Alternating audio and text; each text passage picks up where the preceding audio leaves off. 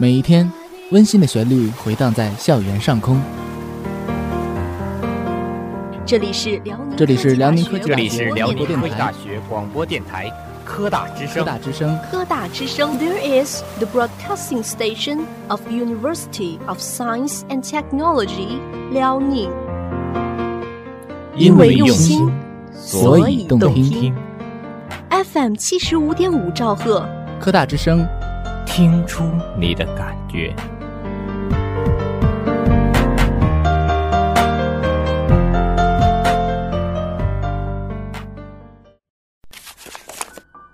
在这里有无私奉献的园丁。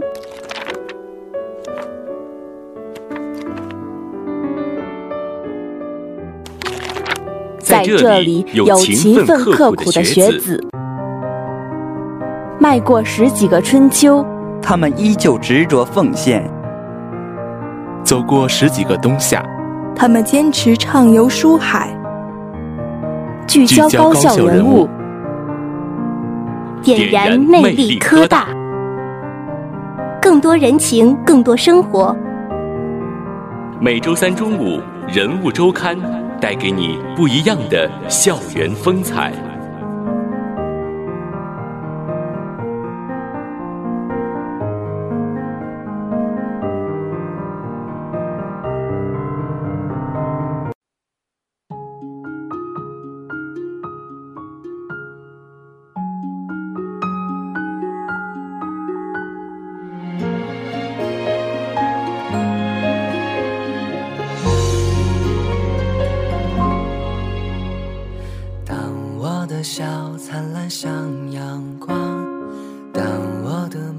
贝尔曾经说过，科学研究的进步及其日益扩充的领域，将唤醒起我们的希望。大家好，我是主播郭晨鑫。我是主播王晨坤。在了解资源与土木工程学院的胡军博士之后，记者得到了这样一组数字：两千零八年六月，从大连理工大学毕业来到我校，至今已完成企业委托项目六项，到校科研经费五百八十万元，发表学术论文八篇，在 ET 刊源上发表三篇，中文河西期刊五篇。二零一零年十一月，由于其开发的系列尾矿坝自动化安全监测系统设计安装合理、运行可靠稳定、监测数据真实，我校被省安全生产监督管理局认定为该领域主要技术支撑单位。数字代表实力，实力意味实干，实干其实就是一种艰苦的磨砺。来自吉林白城的胡军，有着东北人特有的爽直。我最大的财富是吃了很多苦，多苦，怀揣高利贷迈进大学，靠做家教帮别人带小孩挣钱走出大学，借钱置办母亲的丧事，带着父亲去读研究生。越是贫瘠的土壤，越能激发生命的斗志。贫穷并没有阻止胡军前进的脚步，他决心多做点事情，更好地服务社会。于是，从华北水利学院本科毕业后，胡军又走进了大连理工大学。单是读硕期间，胡军就参与了导师的多个科研项目。在湖南株洲，他负责系统的整体设计和现场施工等主要工作。胡军带着一个师弟，客居异乡，孤军奋战，技术上的难关，异地上的施工的麻烦，各种关系的协调，竟把他磨练成了一个特别能解决问题的多面手。读博那年，导师把一个三十万的项目，利用大型软件计算混凝土扎墩温度应力，推到胡军面前。导师盯着他要答复，能行就接，不行就不接。他明白导师的意思，这次你要一个人承担，要独立完成。胡军没有丝毫迟疑，接。真有百分百把握？没有。可是胡军坚信，第一，没有解决不了的问题；其次，狭路相逢勇者胜，不要先否定自己；最后，置之死地而后生。他去企业调研、学软件、买资料、网上求教，就是不问导师。胡军坚持自己独立解决问题，日夜鏖战一个多月，胡军把一份完美的解题报告呈给导师，导师高兴坏了，说：“你可以独立了。”独立了的胡军没有忘记他当初服务社会的诺言，将科研方向锁定在尾矿坝自动化安全系统方面，因为他人命关天，责任重大。博士一毕业，来到了向往已久的辽宁科技大学。要说胡军的科大情节，那可不是一般的深。自从在招聘合同上签约成为科大人的那一刻起，他就热切关注着学校的一举一动。即便当时还身在大连，他曾因学校本科评估成绩不理想着急上火，也曾为评估获得优秀欢欣鼓舞。还在网上与一个不满母校的毕业生火气很旺的论战过。他说：“是科大一员，就应该与科大荣辱与共。就算你明天走人，对科大也要有一份责任。”语调铿锵有力，没有丝毫做作。事实上，随着他在业内的小有名气，很多公司企业私下里向他递来橄榄枝，允诺优厚的待遇。但胡军回答得很干脆。十几年寒窗苦读就是为了钱吗？学校为我提供了这么好的发展平台，还有广大校友的支持，我不能见利忘义，必须为科大做事，必须把科大的事当成自己的事，把科大的事当成自己的事。胡军不是说说而已，时下三十四岁的他是资土学院最年轻的博士。而他下边还有三十几位更年轻的教师，年轻人不发展，学校哪来的后劲？他通过观察揣摩，发现我校年轻教师的发展存在两方面的瓶颈：客观上缺少机会，没有相应的科研团队、科研梯队扶持；主观上科研意识淡漠，自信心不足。于是他从自我做起，组建了自己的科研小团队。零九年硕士毕业来校工作的张艳辉，就是因为一次 QQ 上的偶遇，成为了该团队的一员。胡军问他有没有兴趣一起做项目，张艳辉一口答应。我缺的就是机会啊！一年多的合作，让张艳辉由衷的感叹：胡老师真肯干，真能干。现场安渗压计要跳到一米多深的沟里，每次胡军都亲自下去，一遍遍量。得出精准的数据。一次安装测协仪，厂家专门派来的技术人员与胡军意见相左，最后固执地坚持自己一贯做法的技术人员，还是服从了从实际出发的胡军。就是焊接一个小电线的搭接长度，胡军也是有规范的。现在他们的另一只眼睛已经瞄准了地下采矿自动化安全监测系统领域，为学院将来申报博士点做准备。像我这样刚出校门的年轻人，跟什么人学什么人。胡老师给我的影响是多方面的，更重要的是要把目光放长远，不安于现状，多做点事。张艳辉笑着表达自己的运气。胡军的积极影响惠及身边每一个人。土木零七一班的杨鹏波很偶然的被安排跟随胡老师生产实习，结果第一天就被镇住了。为了赶进度，胡老师和身边的工人一起抡锹挖沟。大热的天，尾矿灰漫天飞舞。这个文化人一样是满脸灰土，浑身汗流。跟这样的老师学习，还有啥说的呢？杨鹏波暗自庆幸，一个月的实习延长至半年。只要没课，就跟着胡老师下现场。后来就好像和这个项目分不开了，因为好多数据都是我采集整理的。正在胡老师指导下做毕业设计的杨鹏坡，现在颇有底气。我对自己将来很有信心。胡军的 QQ 签名很个性，人一旦休息，就意味着永远休息，所以他不休息。寒假不能下现场。就整理科研材料，撰写出五篇论文，且全部被 EI 录用，就被抛在后面了，就会被淘汰。我也有压力啊，可是年轻人就得奋进。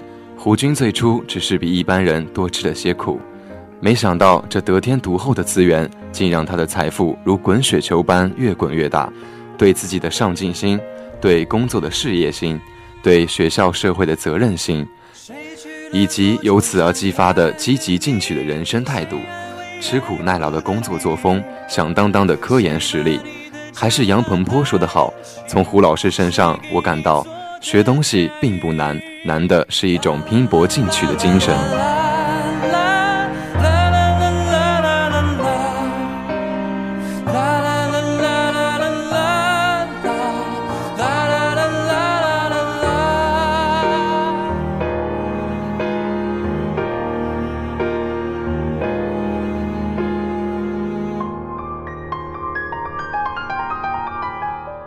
不辞劳苦，只为学生成才。如果黑板是浩渺的大海，那么老师便是海上的水手。大家好，我是主播何静，我是主播王晨坤。动画零七三班的张雨倩前不久刚从北京实习归来。半年前，她和七八名同班同学通过系主任韩宇老师的介绍，与几家公司进行双向选择。最终留在了我国唯一一家以传统文化为创意内核的北京妙音动漫制作有限公司实习，实际参与了前期分镜、动画造型等工作。事实上，暑假他就在韩语老师的推荐下，在北京一家动画公司实习了一个多月，与动画制作的整个流程进行了零距离接触，多次参与实践积累的项目经验。让即将毕业的他对于自己的发展前景有了更大的信心。他说：“很幸运，四年前能选择科大动画专业，和其他高校同类专业相比，我校的培养目标更明确，设置的课程更丰富，教师的教风更好，学生的动手能力更强。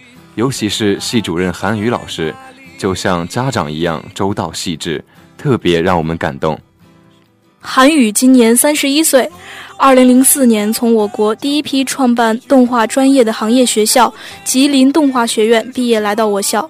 相对当时刚刚成立一年的我校动画系来说，韩宇作为第一个专业对口的教师，称得上老人。他也确乎把自己当成了专业顶门立户的支柱。二零零五年末，学院任命他为系主任助理，半年后任系副主任。大学期间三年在外兼职的经历，使他深谙动画行业的特殊性，动手性、合作性强，转型快，优胜劣汰。所以，年轻的他一直把专业的发展、学生的就业、教师的进步挂在心上。零七年十月，韩宇临危受命，担任系主任。所谓的临危，一是前两届毕业生就业率极低，专业发展面临关键路口。再是学校刚刚结束教育部本科教学工作水平评估，辛苦了几年的师生有些涣散，这副重担突然压到他一个人肩上，韩宇焦急万分。学生就不了业，专业就得停办，教师就得失业，压力太大了。好在天生爱琢磨事的他早已心里有数，根据我校所处的地理位置、师资水平。生源状况以及动画产业的发展趋势，我们当务之急是调整人才培养方向，加强对综合专业素质强的复合型人才的培养，以满足动画产业多元化发展对人才的需求，与市场对接。从培养方向、课程设置到教学模式等，都要重新调整定位。他知道这是个系统工程，学生入学第一天就应该实施。但时间不等人，当时的零五级学生已经上了大三，就业迫在眉睫，怎么办？只有把学生推荐到企业实习，让学生在学中做，做中学，掌握真本领，才能弥补之前的培养缺失，然后将实习就业一体化，就地解决就业问题。韩宇安排好系里工作，背上简单的行囊，开始了近一个月的北上南下，有的是朋友介绍的。有的就是冒闷去的。那次拜访一家南方公司老总，本来约好上午九点见面，结果韩宇一直在外边站着，等到下午四点。可进去后十多分钟就被打发出来了，韩宇迎头被泼了一盆凉水。我有这个准备，学校在业内还没有什么声誉，人家凭什么信任你？要想被人家看中，自己先要做强。不过路还得往下跑。做了不一定有机会，不做一定没有机会。终于，在走了近十家企业后，身心俱疲的韩宇终于接到了北京冰点蓝湖数字艺术有限公司抛来的橄榄枝。就这样，又经过近三个月的探讨和三次赴京磋商，对方终于接纳了零五级二十九名学生中的二十二人顶岗实习。半年后，作为毕业设计内容。同学们独立完成了五分钟的法国三维动画片《纳维斯传奇前传》的全部工作，企业反响非常好，那简直是个奇迹。韩宇现在提起来还是喜不自禁。如今，零五级二十九名毕业生中，二十三人在本专业领域发展，与前两届每班只有两三个学生搞专业比较。韩语坚信，校企合作的路不但要坚定不移地走下去，还要越走越稳。从此，韩语给自己添加了一项重要工作——跑外。除了教学间隙，寒暑假甚至春节，韩语都在外奔波劳顿，耗着时间精力，也搭了大把财力。但对于这些付出，他看得很淡，说目的只有一个，就是把事办成，别的都无所谓。先期投入是必须的，等学生就业能力提高了，学校在业内有影响了，就会进入一个良性循环。每当他风尘仆仆地回到学校，很笃定的样子，我们就知道又有收获了，也对专业发展更有信心了。他就这样默默地干，润物无声。我们每个人都看得到、感受得到，也落实到自己的实际行动中。提到韩语，唐飞老师的话源源不断，不禁说起了那次韩语的失神。那天晚上，忙碌了一天的同事们一起吃工作餐，笑语喧哗中，大家突然发现，一向精气神十足、从不在人前示弱沮丧的韩语，手里夹着燃到半截的香烟，仰靠在椅子上。目光凝滞，自言自语：“我昨天在长春走了一天，晚上六点上火车。老是想咱专业怎么发展，一夜没睡。今天答辩一天，晚上还要给专家送审，明天还要答辩。周围一下子安静下来。这个年龄在系里排行第三的大哥太累了。他能不累吗？外面要公关，内部要改革。”韩宇带领同志们及时调整了零六级学生的培养计划，大幅增加核心课程时数。大三时，结合企业项目完成课程，为帮助学生顺利通过企业的实习就业考核，还专门开设了快题设计课。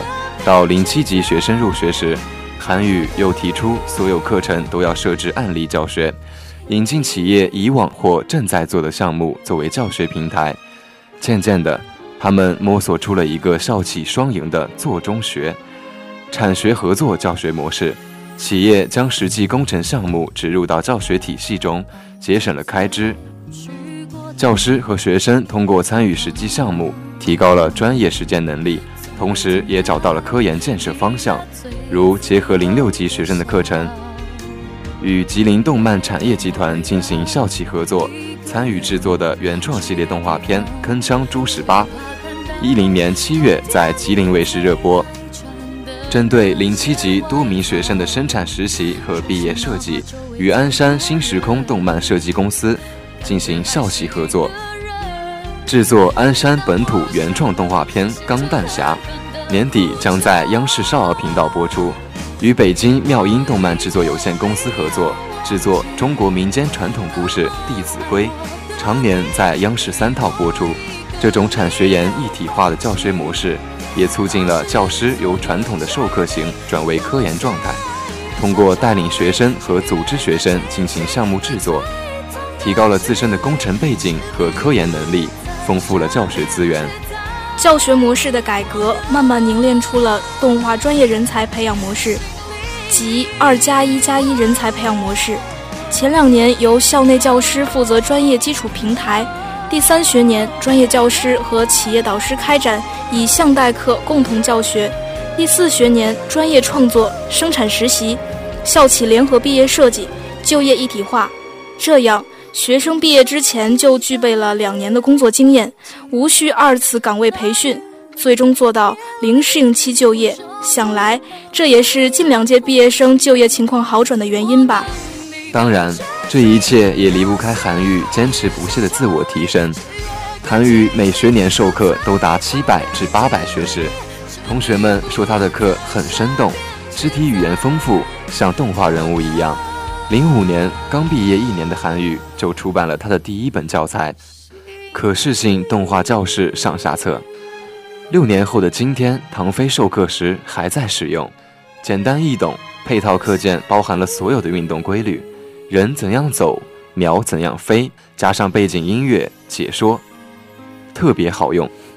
紧接着，零七年出版《动漫之路》，动画基础造型，并亲手设计制作了配套模型。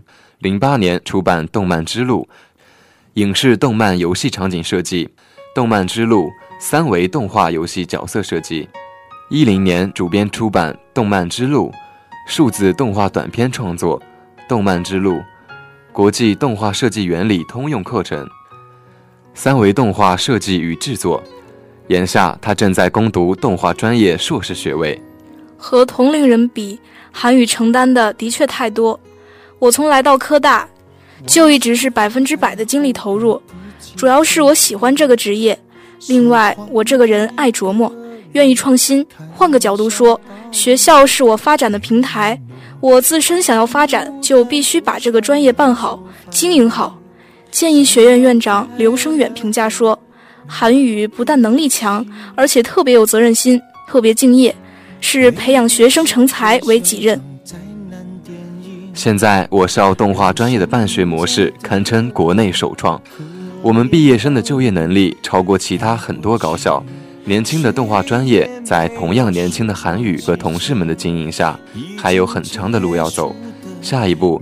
会有动画设计研发中心的成立，会有学生免试到加拿大温莎大学动画专业深造，然后去好莱坞实习就业，会有全国第一本《动漫之路》高等艺术院校动画专业毕业生就业指南的诞生，我们拭目以待。现在我拥有的事情是你。是给我一半的爱情，我喜欢你，是我独家的记忆，谁也不行从我这个身。我们之所以取得目前的成就，是因为我们关心的是寻找那些我们可以跨越的一英尺障碍，而不是去拥有什么能飞跃七英尺的能力。大家好，我是主播王晨，我是主播池殿晨。提起孙晶晶，大概所有认识她的人都会说，孙晶晶是个有故事的女同学。四载大学，从入学时的成绩垫底，到拿下国家奖学金；从辽宁省首届中软杯互联网加大创银奖，到创青春辽宁省大创金奖；从会计一三二班班长到学生会副主席；从专业第一到推免攻读我校硕士研究生，孙晶晶的大学生活像是开启了 Easy 模式。学习和比赛，他样样没耽误，能把奖拿到手软也不是没有缘由的。回想起刚入学时有些糟糕的成绩，孙晶晶笑笑说：“从那时起，我就知道了学习的重要性。对于有待提升的学习成绩，他结合自身状况，做出合理而高效的规划。哪些学科是自己的优势，哪些是自己的短板，他都一一制定有针对性的学习计划。”虽然学习任务紧张，可孙晶晶却不是那种成天泡图书馆的学生。不过，无论每天手头上有多少事儿，课堂的时间孙晶晶一秒都不会耽误。每节课，她都会充分调动自己的情绪，专注于老师讲授的内容，力求课上就掌握每个知识点，不把疑难杂症留到课下。这样一年下来，她的名字从成绩单的最后一名挪到了第一名。至于怎么给自己扩容充电，孙晶晶把方向瞄准了课堂外。学到的知识总是实践一把，才知道是不是那么回事儿。二零一五年九月，辽宁省首届互联网加大学生创新创业大赛决赛在大连理工大学举办。孙晶晶和我校其他三名学生组成的“去哪儿兼职”大学生兼职 APP 项目，在比赛中夺得银奖。从组队时的机缘巧合到正式参赛的精心准备，这一个多月，团队中的大小事情均按队员的专业特长来分工。孙晶晶负责自己最擅长的财务分析。备赛期间时间紧，任务重，他和队员们每天加班加点，各尽其职，最终取得了这个不错的成绩。除此之外，该项目还接连在第六届全国大学生电子商务挑战赛辽宁赛区和鞍山市第四届大学生创新创业大赛中获奖。进一寸有一寸的欢喜，每次收获都让这几个有想法的年轻人更加有信心。他们不断地提升项目策划，完善细节。二零一六年五月，又在创青春辽宁省大学生创业大赛斩获金奖。获得县长担任评委的几位公司老总一致点赞。大学四年，孙晶晶一直担任班级的班长，在他的带动下，这支团结向上的班集体接连获得校优良学风班、校先进班集体等荣誉称号。毫无疑问，孙晶晶为了班级倾注了太多。记得刚入学时，细心的她发现班级里有个现象：有过人之处的同学非常多，但男女生间却不太爱走动。孙晶晶想让大家拧成一股绳，在和同学交流过程中，班里的一名男生带着质疑的口吻问他：“你作为班长，到底能为大家带来什么？”这个问题深深地刺激了他。为了处理好同学间的关系，带好班级。在班里，他组织建立起规范公正的班级考核制度，打造了一支负责又有爱的班干部队伍。期末时，他主动将自己的笔记借给学习上有困难的同学；假期里，和班上要参加补考的同学视频聊天、补习功课。每个学期都会开展特色创新的团日活动和联谊活动。不知不觉间，会计一三二班已成为学院里数一数二的先进班集体。三十八名同学也早已亲如家人。对于这个爱操心的班长，每位同学都是满满的好评和幸福。这不，正值大四签工作，早已保研的孙晶晶还一直惦记着大家，没事就在班级群里发招聘信息，一有时间就带着班里同学奔走在各大招聘会。孙晶晶的大学时光里，还有十分浓墨重彩的一笔，那就是投身于各种能挑战与锻炼自己的活动。跟着爱好走的他，在大一时加入了校新浪心理协会，多次参与并组织了无爱物心理健康日、十月十世界精神卫生日现场咨询会、校心理短剧大赛等。做青年志愿者，他也没停歇。院里的清泉志愿者、省心理年会服务人员、鞍山市志愿中心成员。他在服务中忙碌并快乐着。大二加入院学生会后，又能在学院组织的大大小小的活动中看到他的身影。他的工作伙伴王建旭回忆，孙晶晶对待工作总会表现出极大的积极性。在社团里，可能很多人到了大三换届就渐渐消失了，但孙晶晶眼看着就要毕业了，一有啥事儿，他还是第一个站出来。平时跟着大伙儿一起搬桌椅，给遇到困惑的小伙伴指导和建议。只要有需要他的地方，他绝对是爽快答应，尽力帮忙。眼看着社团的人换了一批又一批，他就是赖着不走。大家总打趣说他流水的社团人，铁打的孙晶晶。尽管忙碌的像个停不下来的陀螺，可孙晶晶行走在出色完成工作的路上，乐此不疲。如果说都是 easy，又似乎不合情理。谁的大学生活还没点遗憾的事儿呢？孙晶晶也不例外，她最遗憾的是没多花些时间读书。未来读研的几年，我想让自己的节奏适当的慢下来，多用些时间去感受生活。孙晶晶说。也该想想以后了，我们的世界开始不完整，渐渐陌生。心隐藏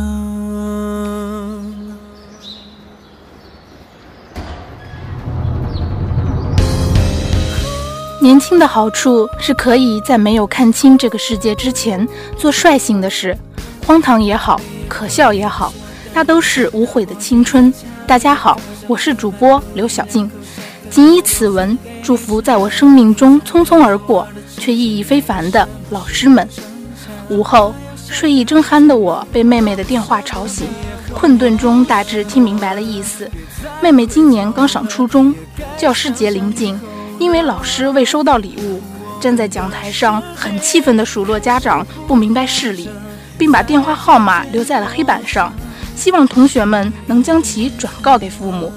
我揉了揉眼，缓了一会儿，暂且先不评论这位老师的行为。我首先想到了我的老师，读了十几年书，遇见过形形色色的老师，但猛地想来，其中一个人的身影在记忆中渐渐明朗。那就是大学时人文社科部的周博文老师。确切地说，我并不是周老师的学生，我甚至没听过他讲的任何一节课。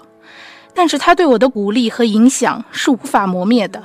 和周老师相识在大一时的一次演讲比赛中，之后又有幸参加到他领队的大学生科研训练计划项目，渐渐的和他沟通逐步多了起来。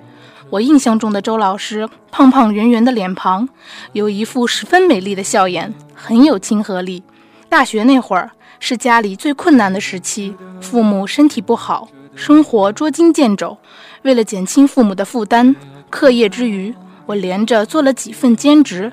还记得是二零一一年九月的那一天，我无意走在学校的天桥下，见一献血车上写着“一人献血，全家受益”的标语。上车了解后得知，如果我献血，长期贫血的母亲就能在五年内享有优先用血权。二话没说，我便填了表格，签了字。因为很紧张，抽血的过程并不顺利，血流得很慢，护士很着急。他给了我一个泡沫球，让我拼命捏球，保证血液流出。我还记得手心的汗，一个人有些害怕。献过血后，便在个人主页上写下了“妈妈，我很爱很爱您呢。今天献了四百 CC 血，愿妈妈能够身体健康”的留言。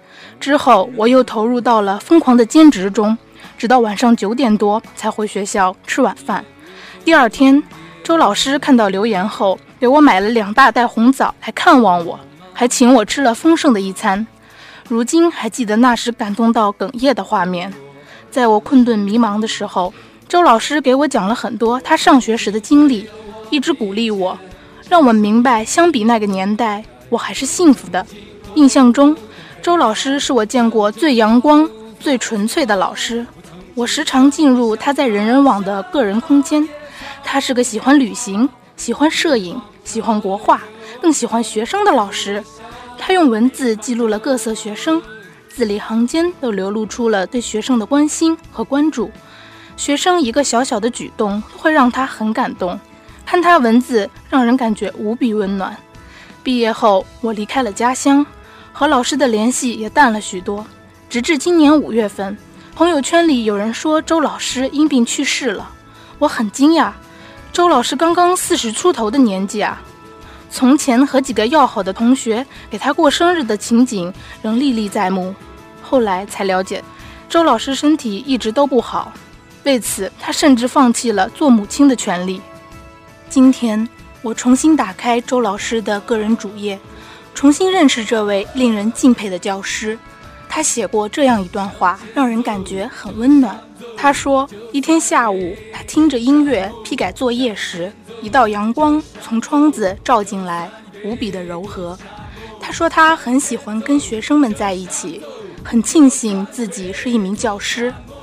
可能是经过时间的积累，让我越发明白为什么第一次见他时就觉得很亲切，也知道了为什么那么多同学喜欢他，以至于周老师上课逃课的学生很少。”慕名前来的学生很多，那是因为周老师长期以来对工作的热爱、对学生的关爱，已经凝结为一种独特的品格和人格魅力。也正是这种魅力，深深吸引着大家。相比之下，如今教育更科技化、技术化，这固然是一大进步，可传统教育中那种以品德感人的教师却越来越少了。我真的希望在妹妹的生命中，像周老师这样的人物多出现一些。他教给我们的不仅仅是知识，更是一种对工作的情怀，一种内心品德的历练和升华。此品质将终身受用。今天的故事到这里就结束了。我认真想，有些人会始终刻在记忆里的，即便忘记了他的声音，忘记了他的笑颜，忘却了他的脸。然而，每当想起他时的那种感触，是永远不会转变的。明天你在风吹过的路依然远。你的故事讲到了。